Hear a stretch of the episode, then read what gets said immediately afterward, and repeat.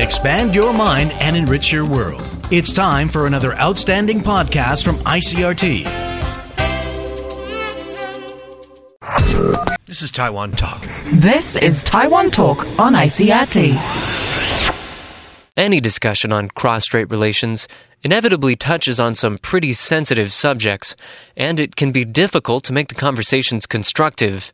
Strait Talk is a student run nonprofit that takes on that challenge by holding an annual week long symposium and inviting student delegates from China, Taiwan, and the United States to hold moderated talks on cross strait issues. During the week of talks, the delegates received training in conflict resolution techniques and worked to produce a consensus document of concrete proposals to move toward a peaceful resolution of the conflict. There's now Strait Talk groups in the US, Hong Kong, and Taiwan. Last week, the Strait Talk group at the University of California, Berkeley wrapped up its event, and today on the show, we'll be joined by the moderator of the Berkeley Talks and some of the delegates. For the record, I'm a former member of Strait Talk Berkeley, although I had no involvement with the current year's symposium. Joining us now is the moderator of this year's talks, Tatsushi Arai. He's an associate professor of peace building and conflict transformation at the School for International Training Graduate Institute. Tatsushi, thanks so much for joining us. Thank you very much for having us. Uh, so, to start things off, I was hoping that you could talk a little bit about what kind of resolution Strait Talk is hoping to build towards uh, in the cross strait conflict. Uh, thank you very much once again. And we view, we as Strait Talk delegates and members view a conflict resolution across the strait, as well as conflict resolution in general, as a sustained process of bringing individuals from societies divided by conflict together for the purpose of exploring the root causes of the conflict together and arriving at resolution options and then build relationships among those people who are brought together. Uh, so the way we define the larger vision of the resolution does imply the way we do Strait Talk. In a sense of attracting what we see as promising young uh, delegates and then uh, provide a safe and welcoming space in which they can share their views, their deepest of identities and visions for the future. But most importantly, uh, our resolution consists of building sustainable relationships with the hope that some of them would eventually move up uh, into the positions that will have direct influence on cross-strait relations. Does Strait Talk have any particular vision of a resolution that it would like to see between China and Taiwan? The short answer is no. No, in a sense of in a sense that the Strait Talk as an initiative does not envision a specific outcome in terms of the possible political resolution. However, Strait Talk has a very clear vision of the process and the relationship building that we aspire to promote. At the heart of the process and the relationship that we want to promote is the commitment to creating a uh, welcoming, open social space uh, where delegates from uh, different sides of the Taiwan Strait are able to get together and humanize each other's presence and explore the depth of their identities, put themselves in the shoes of other people. And although what we do is going to be on a very small scale of relationship building, what we hope to do is that the cumulative nature of the years of Strait Talk experience will culminate into presenting a model to the societies on both sides such that other entities up to governing authorities can replicate the kind of dialogue we do. So that's our aspiration. So, why is this face to face dialogue that uh, Strait Talk supports uh, important for the kind of conflict resolution that you are hoping to see? This method that we use, which is called interactive conflict resolution, ICR, uh, consists of the process which I just described.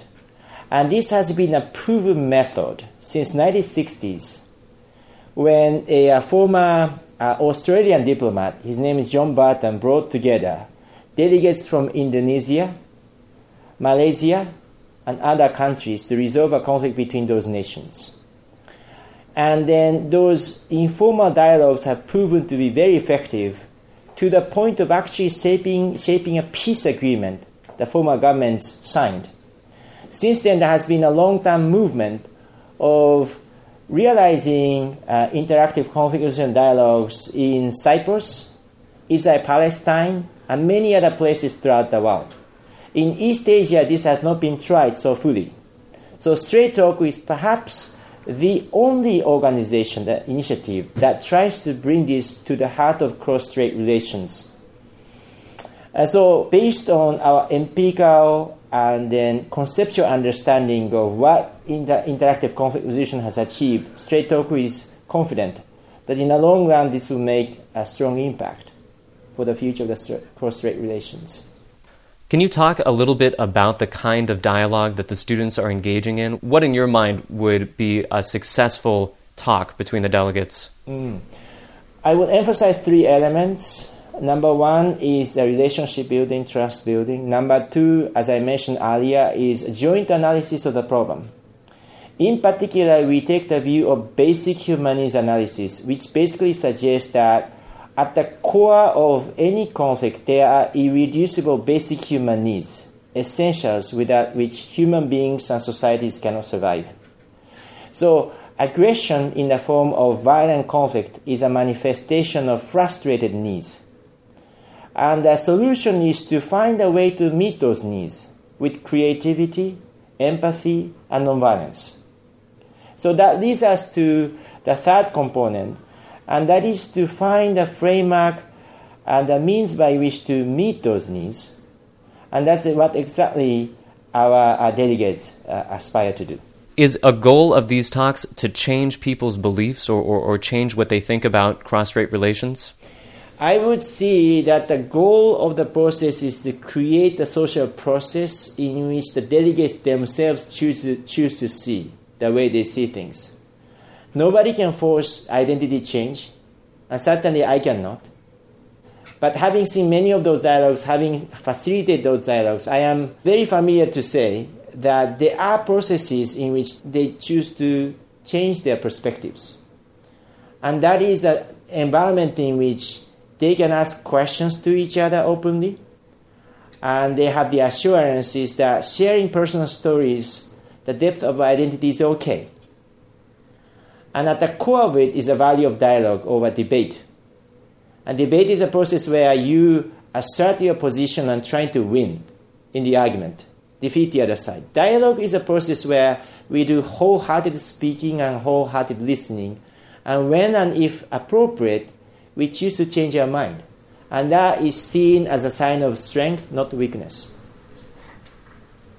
Now, switching gears a bit, we're joined by some of the delegates who participated in the symposium. First up is the mainland China delegate, Sally Liu. She's a senior at Beijing Foreign Studies University studying international relations and diplomacy and English literature. And from Taiwan, we have Ping Xuan Huang. She's a senior at National Taiwan University studying political science. And from the U.S. delegation, we're joined by Tammy Tien. She's a sophomore studying journalism at the University of Wisconsin Madison. Thank you all so much for joining us. Thank you. Thank you. Thank you for having us. So, I want to start by asking you all what you feel like is the most important thing you got out of the talks. Uh, let's start with the Taiwanese delegate, Ping Xuan. I think the most important things I got from this week is the experience of interacting with Chinese delegate and U.S. delegate. Because before, when I uh, talk or uh, interact with friends from China, we don't really talk about political issues because we already assume that we have very different ideologies. So we try to avoid this issue. So no one really talk about it. It is something kind of like, like a taboo we try to avoid. But during the past week, we actually like face this problem directly, but in a very rational and humane way. We try to understand what each of us want, what can satisfy them, what they need. So, did you feel like you didn't really understand the Chinese side before this started? I've never been to China before, and so my knowledge about China is all from either media or from friends who has been there. But from by directly interacting with them, I clarify lots of misunderstanding and myth about them. For example, at first I thought like in China, people have limited freedom, but however, during my interaction with my friends, I found that actually they do enjoy lots of freedom. And also they have different view on how a democracy should work. So through this kind of conversation, I recognize their unique uniqueness instead of just believe what the media said and what people's biased ideas. Before, I used to generalize them a lot. I kind of see a China and people might have the same way of thinking, which is very silly. So I can right now I try to listen to the individual because I know that even in, within China there's a diversity. Each people on the topic can have very very different opinions.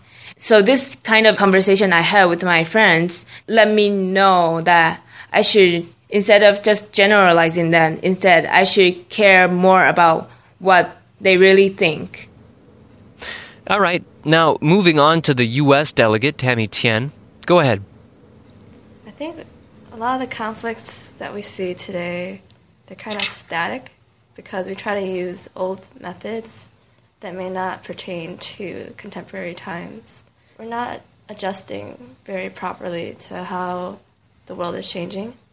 And I think I think it's the youth's role or job to um, shape the future that they want. It, it's definitely possible, and I think having this um, symposium can actually um, devise I don't know solutions that are actually can be agree- agreeable and accepted to society that we are a part of. Yeah, and and I think the most important thing that I got was the opportunity to meet other people who have um, this vision that they want to work towards and have like a network that I can rely on in the future.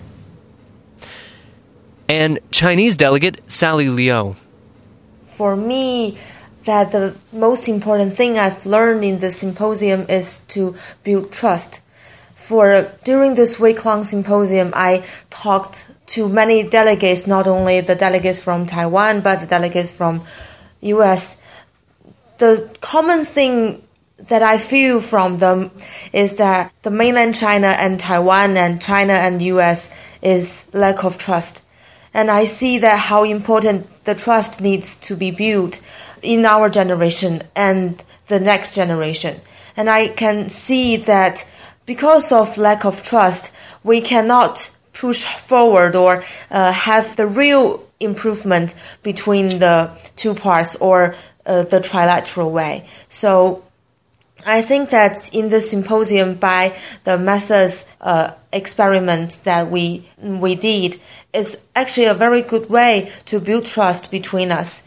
And I think the very reason that I kind of changed my mind towards the cross-strait relations is because I trust my Taiwanese friends and my US friends. If you do not trust them, there's nothing to do with the consensus. Even though we can write consensus on face that we can agree with everything we write, but deeply inside our mind, uh, we think that this consensus is nothing to me. If really uh, we had the symposium like this, I think it will be a total failure.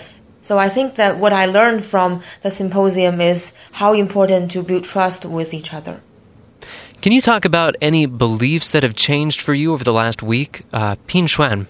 Before I came here, there was the sunflower movement, which made me feel like the cross-strait relation. I took a more pessimistic attitude about the cross-strait relations because I heard lots of criticism from my friends, the media, against the government, either in Taiwanese government or Chinese government.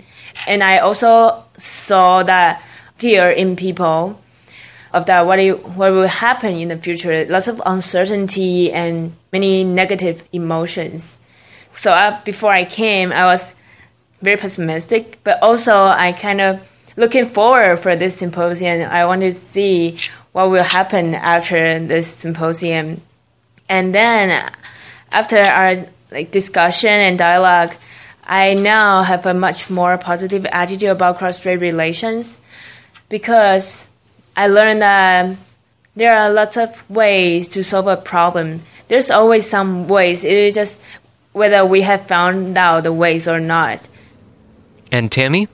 Well, from my background, uh, we're always taught China, the people of China, they're really influenced by their government through propaganda, and they don't know how to think for themselves, or like they have really biased perspectives because of the way they're brought up. But I think in talking with the delegates from China, they're aware of what their government are doing, and whether or not they follow it, there's like this unspoken acknowledgement that, for better or for worse, they don't want to ruin the stability because they're afraid of what might come out of the instability of what's in place right now. And Sally, I understand that you were quite moved by one of the activities in which each delegate was asked to put down the nine events that they thought were the most important in the history of cross strait relations. What do you feel like you got out of this activity? Actually, after we picked up the nine important events that are really important to the cross-strait relations.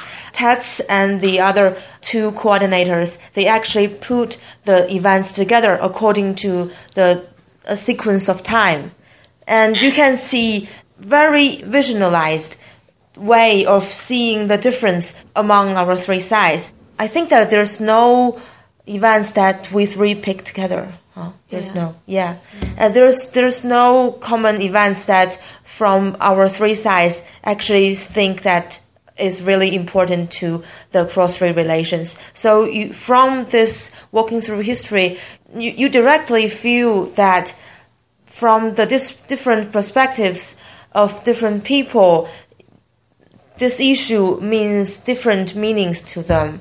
So from this game, I really learned that the way that people learned back at home or the identity deep inside their themse- themselves or the environment or the the surroundings around them have really deep influence on them on, on their ideas and on their opinions. Uh, and by by using this kind of experiment it can really let you know the differences and the reasons why conflicts or at least disagreements on one issue comes out All right, and uh, like I mentioned, the whole symposium is working toward creating a consensus document of concrete steps that could be taken to progress cross strait relations. Can you talk a little bit about the experience of putting that together? Pin go ahead.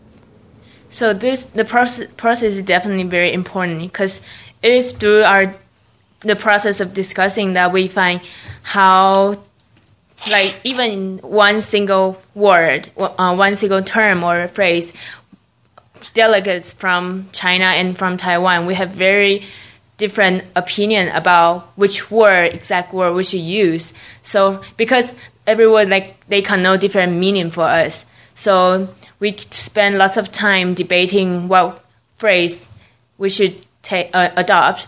So this is it is through this process that I realized that we have very different thinking in some ways. For example, uh, the word that doesn't when I read through the paragraph, it totally makes sense for me. But then there will always be someone who will raise their hand and say, "Oh, they don't agree with this. They think it might apply something." And then it was that moment that I realized, "Oh, I didn't notice that this word can mean so much for them, and they have very different opinion on these things than mine."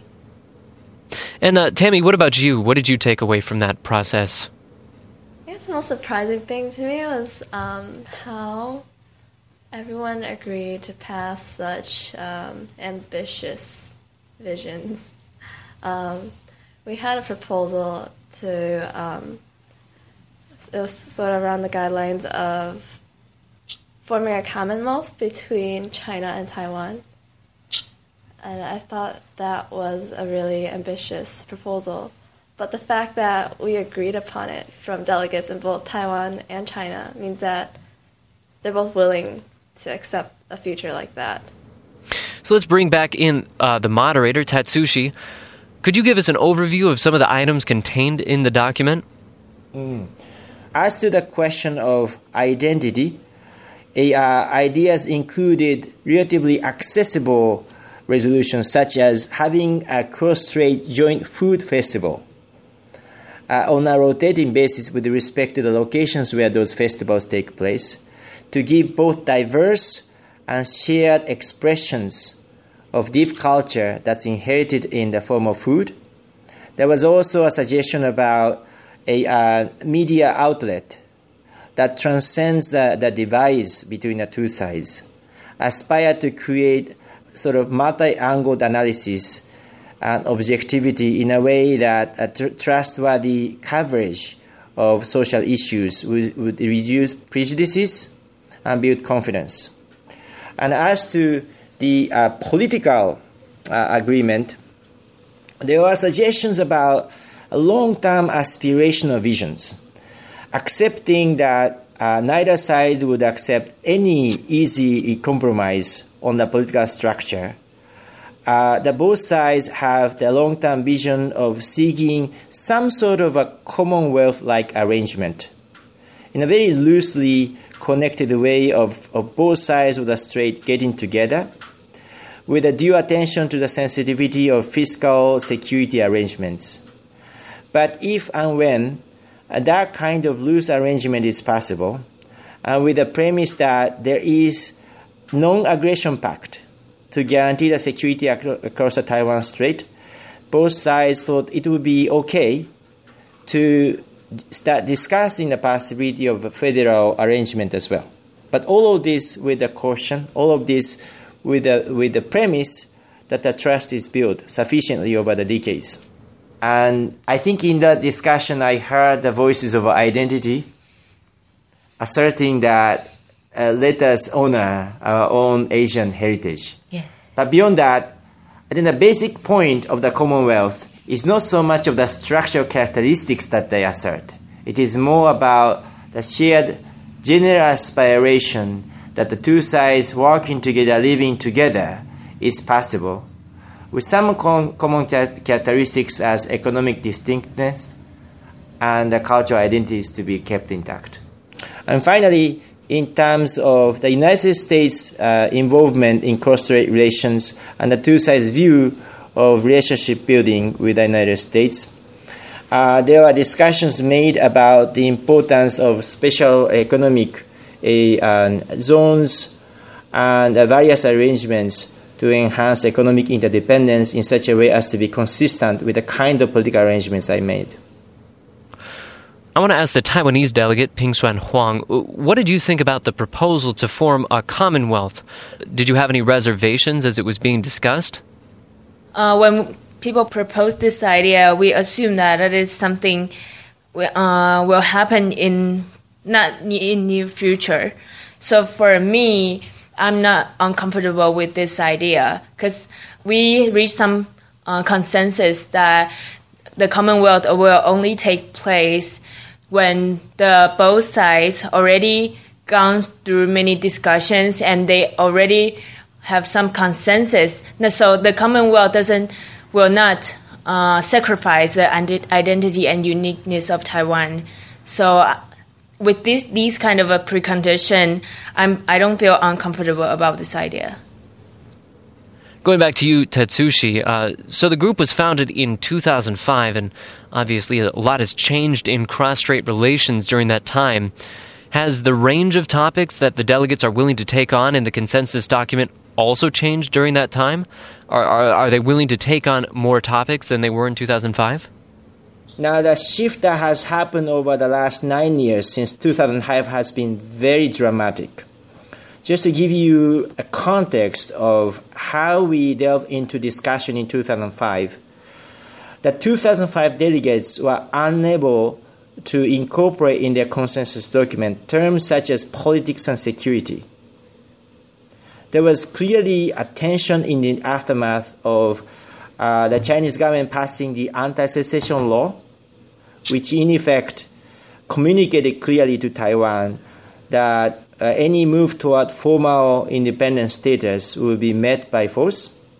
And it is under those circumstances that the delegates from Taiwan, China, and the United States had a very emotional expression to each other.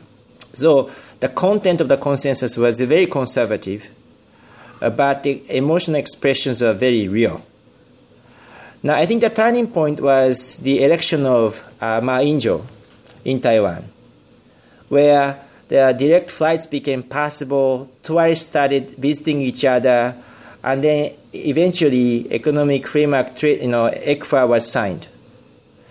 In a way, responding to those macro trends, uh, the delegates who came to uh, Strait Talk dialogues became, in a sense, more audacious. The discussion about larger political frameworks from confederal arrangement to federal arrangements emerged maybe around 2009. And by 2010 and 2011, it was completely okay for the delegates to explore very audacious futures in a way their predecessors were never able to verbalize or imagine. So the shift has been very real. But at the same time, what remains very consistent over those nine years of my observing and facilitating dialogues is the real depth of identities. Regardless of the, the, the, passage of time over the past decades, regardless of the fact that the delegates are in the third or fourth generation uh, people since the de facto end of the Chinese Civil War.